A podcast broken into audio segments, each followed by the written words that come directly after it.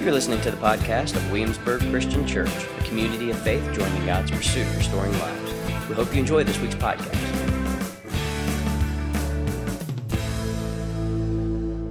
You'll want to turn to John chapter 2, and then we're going to look at Isaiah 56. If you have your YouVersion apps, you can go there. So online, if you want to go to the YouVersion app, just click that as well. All the notes that you'll need could be there. If you look at your worship guide, you're going to notice there are two pages for notes, just if you want, if you need them. They're mostly two pages for notes because I didn't have anything else to put on the other page. So, you know, we just made it look like we did it on purpose, which really kind of defeats the purpose of me telling you that. But, you know, what do you do? All right, so John chapter 2. So remember, we're moving on in our series, this idea of headline living, and taking into account how headlines work and the clickbait and the way they lead us into a story that sometimes isn't the story they're promoting at all. So today we turn our attention toward the second sign in John's gospel, and I want to remind you that every time Jesus is in Galilee, a miracle happens or something profound happens. And John calls these miracles or these acts or these extraordinarily disruptive moments, he calls them signs. He calls them signs because they're works of God and they're meant to point us to something. So they're not just miracles, they're not just something to go, ooh, that was awesome. They're meant to point us to something else, to see deeper behind what's taking place. Today's story seems to indicate that there are more than one sign given in this second sign, that there are maybe little signs captured in this big sign. So John chapter 2, verse 13.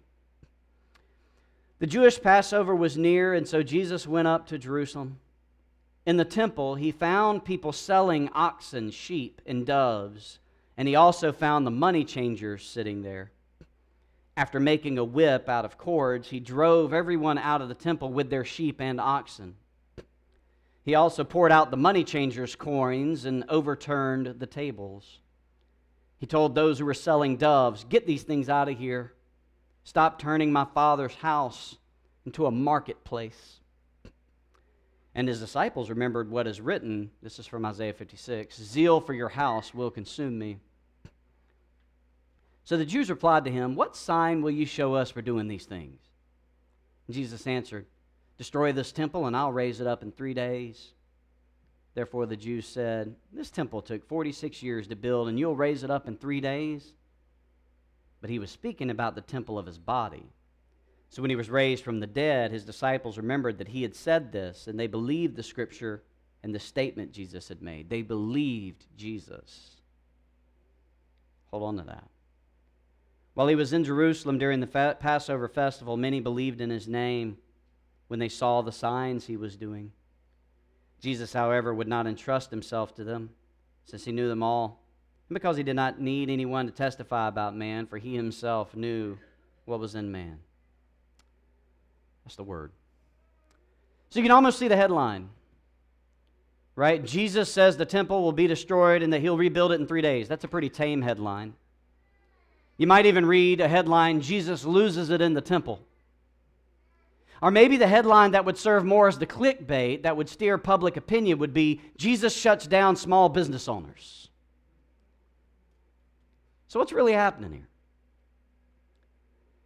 Well, look at the context.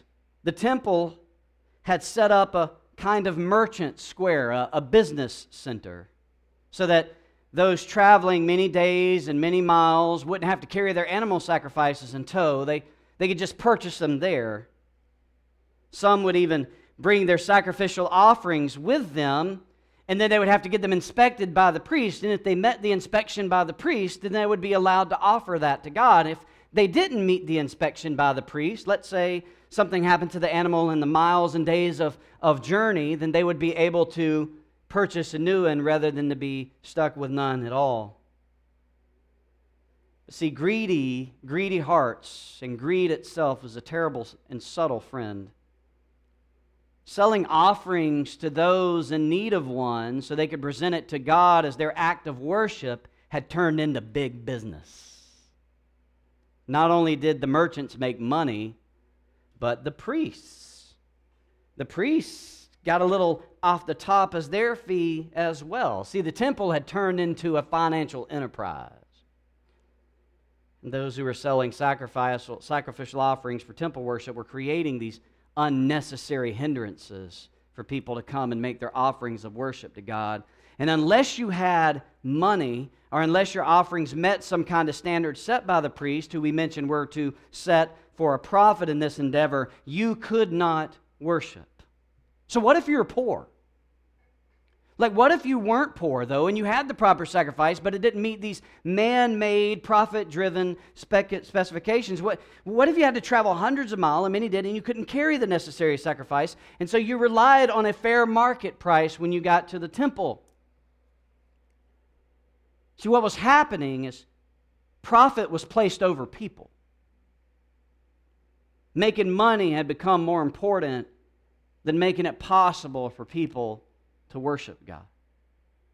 And when Jesus sees this happening, Jesus is filled with a righteous love, a love committed to setting wrong things right. So he makes a whip out of cords, right? He pops it, scatters the cattle. John wants us to make sure that we know that he scattered the cattle, which are representative of profit. And he turns over the merchants' tables. And then he takes their purses and their boxes or whatever they have, and he dumps it out. And he drives out the businessmen, the profiteers of greedy business, these merchants.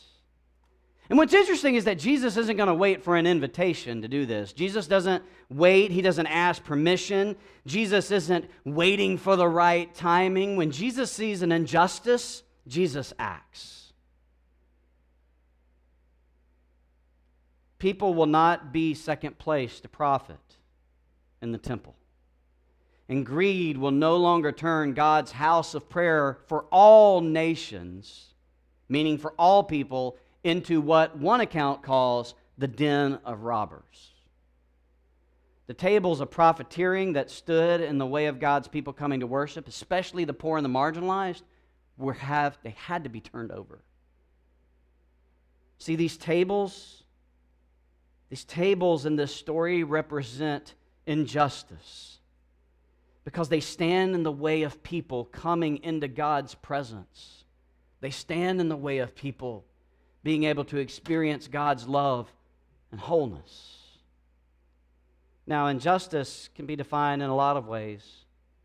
The way I would like to lay it out this morning in light of the text is that injustice is anything that's unfair, unrighteous, or demeans people's God-given dignity and worth. Injustice keeps people from experiencing wholeness. Injustice always promotes sin and conspires with death. Injustice isn't just not getting your way. Injustice is something that happens that demeans the human dignity and worth of another and gets in the way of wholeness and conspires with the death-dealing things.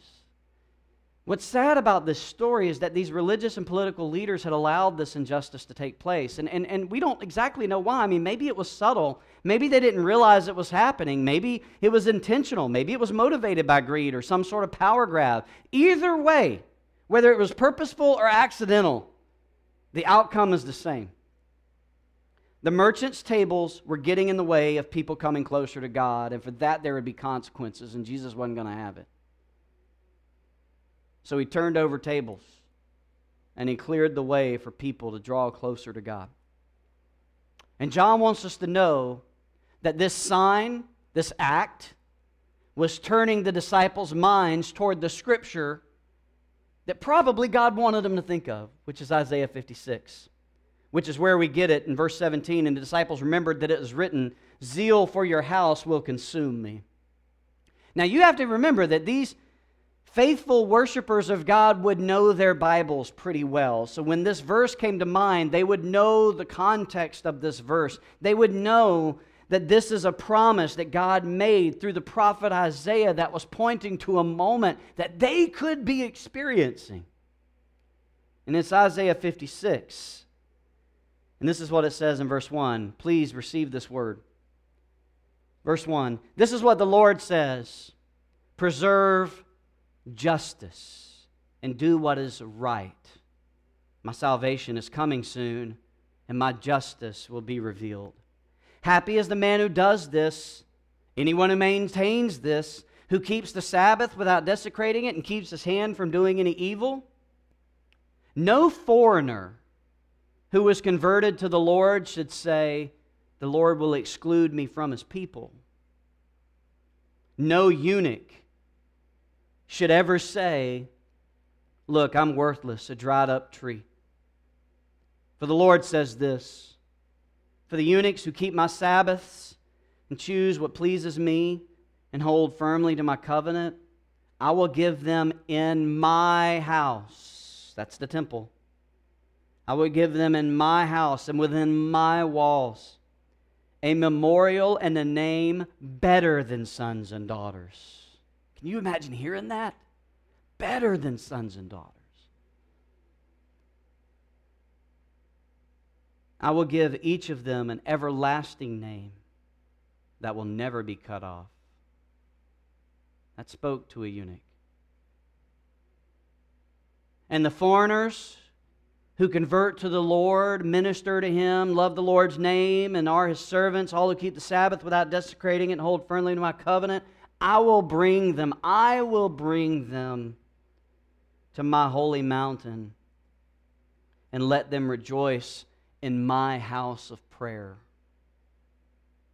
Their burnt offerings and sacrifices will be acceptable on my altar, for my house will be called a house of prayer for all nations. This is the declaration of the Lord God, who gathers the dispersed of Israel. I will gather to them still others besides those already gathered. This is a beautiful text. That is a beautiful promise. This is the Lord saying that foreigners, eunuchs, and the broken people that have long been excluded from having a place in the presence of God could find a home, could belong to God. See, beloved, when Jesus turns over the tables of injustice, He's clearing the way for the least, the last, the left out, the lonely, the marginalized, the ignored, the undervalued, the broken, and those deemed unclean. Anyone can have a place before God. Anyone can bring an offering to God. Anyone can know Him and experience Him. They didn't have to get right or clean up before they came to Him. They didn't have to meet some sort of prerequisite found in Scripture before they could find the welcome of God. They just needed to want to. And what was happening with these tables is it was getting in the way. It was getting in the way of people being able just to come. If I couldn't afford it, I couldn't come. If I didn't have the right offering, I couldn't come. If I had to travel too far and I didn't have what I needed, I couldn't come. And Jesus turns it over.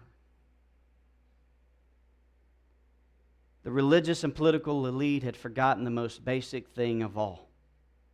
In trying to keep people out of the presence of God, they had forgotten that the one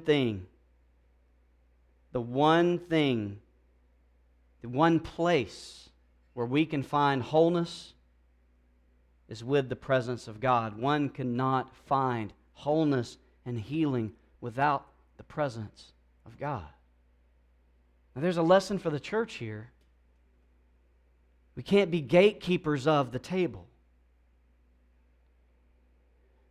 We can't push people away from God because they don't meet some sort of prerequisite, even if it's mentioned in the Bible. I want to be clear with you. These eunuchs, these foreigners, there were scriptures. There were biblical interpretations that they were applying that was keeping these folks out of the temple. They were reading their Bibles, what seemed to be correct, but they were reading it all wrong. Because the one place that a person can find wholeness and healing is the one place that the religious were keeping people from coming. And that's a tragedy in our society. It's a tragedy in our world when the church wants to play the gatekeepers to the kingdom of God.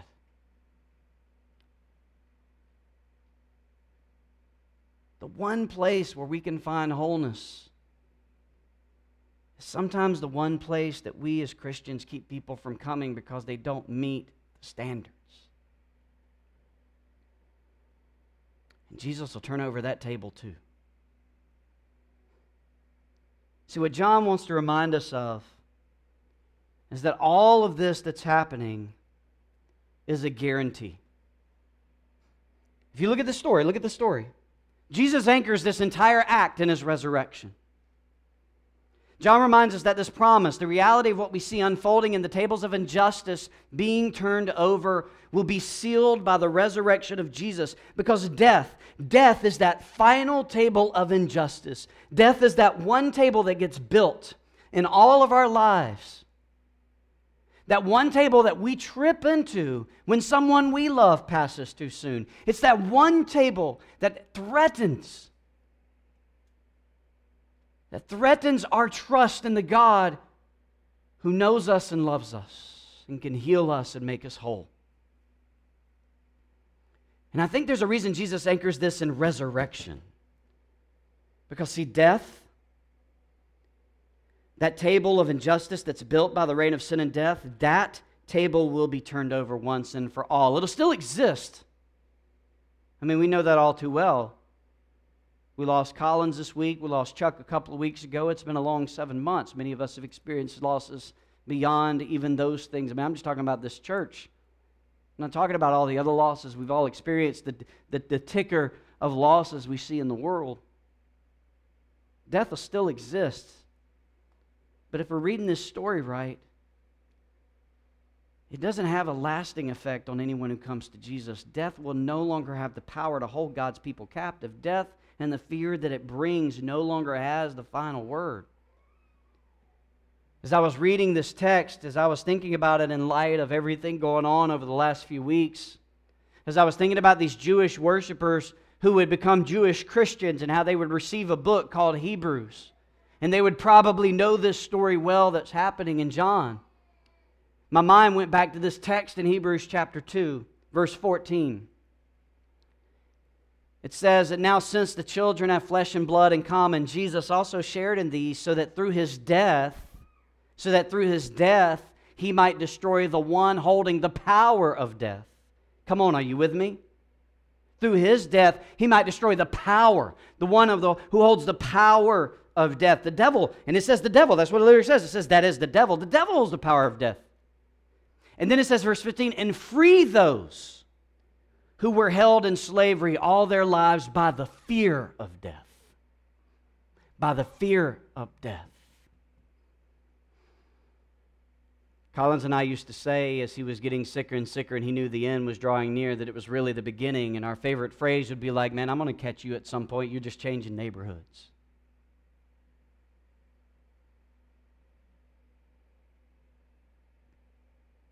Jesus is anchoring this whole discourse about the temple being destroyed and raised up in 3 days in his bodily resurrection. And obviously, the religious and political elite can't comprehend it, but John doesn't want us to miss it.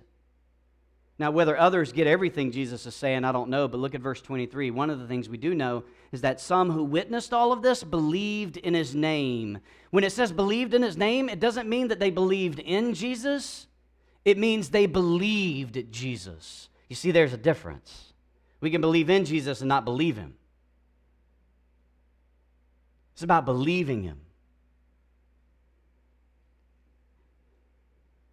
See, here's the one thing that I think applies outside of sort of the social context of this and the idea of the tables of injustice in a social reality, the social injustices. There's another way I think this applies. See, I think God wants us to know that the Lord is still turning over tables. Except now, Jesus turns over tables in what the New Testament calls his new temple, that is the lives of God's people. We are the temple of God now. And the Lord knows that in our lives, tables of injustice have been built and are standing in the way of us coming closer to God. See, some of the things have just happened to us. There are betrayals and shames and guilts. There are hurts and harms that have happened to us. even sometimes inflicted by the church, right? Like there's abuse. There are the things that have happened to us. And those things that have happened to us have built tables in our lives that keep us from fully trusting God, that keep us from coming into the presence of God. Not because God is unwilling, but because those tables are just so big and they're just so heavy. And they just stand in the way. They muddle up our vision. We can't see clearly. We can't even see how it's possible. And we can't get around it, and we can't climb over it, and we can't go under it, and we can't go through it, so we just don't go. Or maybe we do go. Maybe we keep coming to church. Maybe we do keep showing up. And maybe different reasons for that. Maybe because there's something deep inside of us that we hold on to. Maybe it's an old school fear of going to hell. I don't know. But we keep showing up. And what I believe this story is trying to tell us is that Jesus is going to turn those tables over too. He wants to turn those tables over. He doesn't want anything standing in between Him and His people. No matter who built it. Even if it's a table I built on my own from my own choices. One nail at a time. Jesus wants to turn that table over too.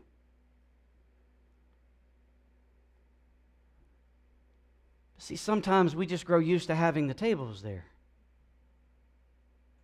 Like the table's manageable. We know what we've got with the table.